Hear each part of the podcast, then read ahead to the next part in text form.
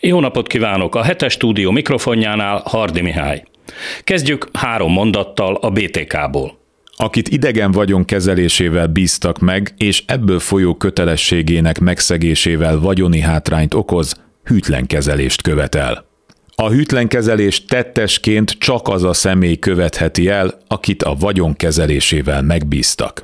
A bűncselekmény elkövetési magatartása a vagyonkezelési kötelesség megszegése.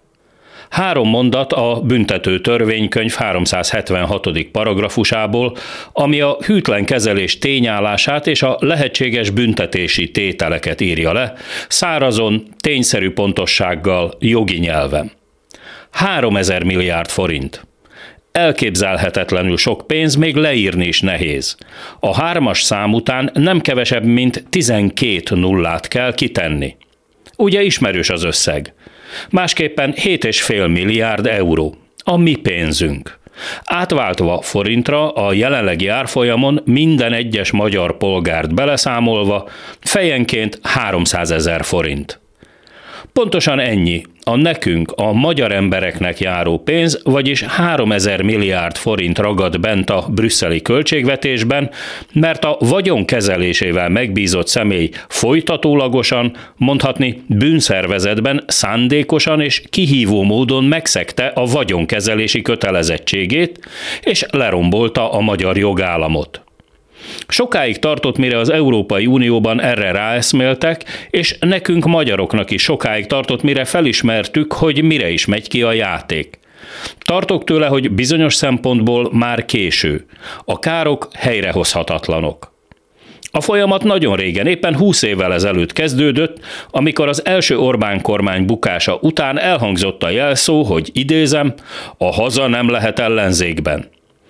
Orbán Viktor laza mozdulattal a saját bukását ezzel elintézetnek vélte, és rögtön a hazával azonosította saját magát, az akkoriban még polgárinak titulált követői hangos tetszés nyilvánításától kísérve.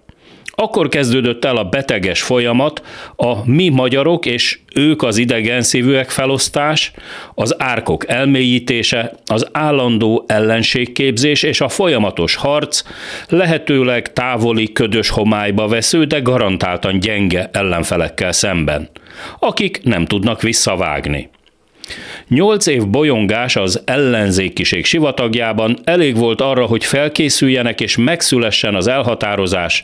A hatalmat soha semmilyen körülmények között nem szabad kiengedni a kezükből, ha sikerül visszaszerezni.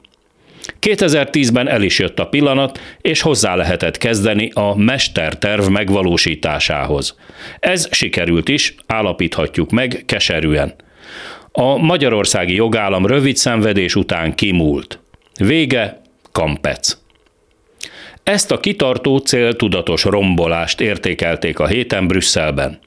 És nem csak ezt, hanem az összes többi, ha tetszik, járulékos károkozást.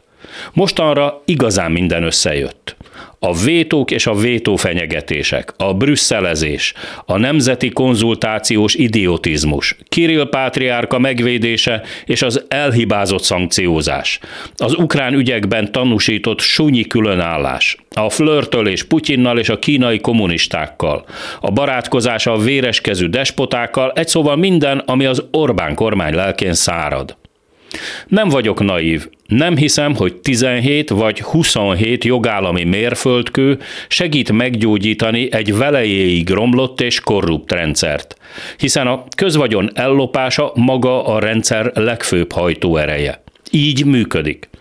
A kilenc hónapja tartó háborús állapot Európa keleti felén viszont segített tisztábban látni. Az orosz gránátok fényei felerősítették a kontrasztot.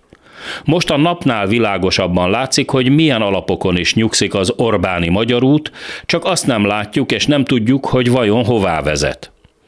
Az a 3000 milliárd forint rettenetesen sok pénz. Nagyon fog hiányozni. Mai árakon akár ezer kilométer autópályát lehetett volna belőle építeni, kijött volna ennyiből akár 20 puskás aréna, már ha szükségünk lenne 20 gigantikus stadionra, vagy körülbelül 110-szer fel lehetett volna újítani belőle a Lánchidat. A középkori állapotokat idéző kórházainkról vagy iskoláinkról nem is beszélve. Ellentétben az angol száz jogfelfogással a hazai jog szerint az elmaradt haszonért, a befagyott milliárdokért ebben a formában senkit sem lehet felelősségre vonni. Legfeljebb politikailag. Bár a különösen nagy vagyoni hátrányt okozó hűtlen kezeléséért akár tíz évet is ki lehetne szabni a magyar BTK alapján. Mert olyan pénzek eltapsolásáról van szó, amik a kormány szóhasználatával élve járnak a magyar embereknek. Ehelyett idén áprilisban mi kaptunk a letöltött 12 év mellé újabb négy év letöltendőt halmazati büntetésként. És eltiltással a közügyek gyakorlásától.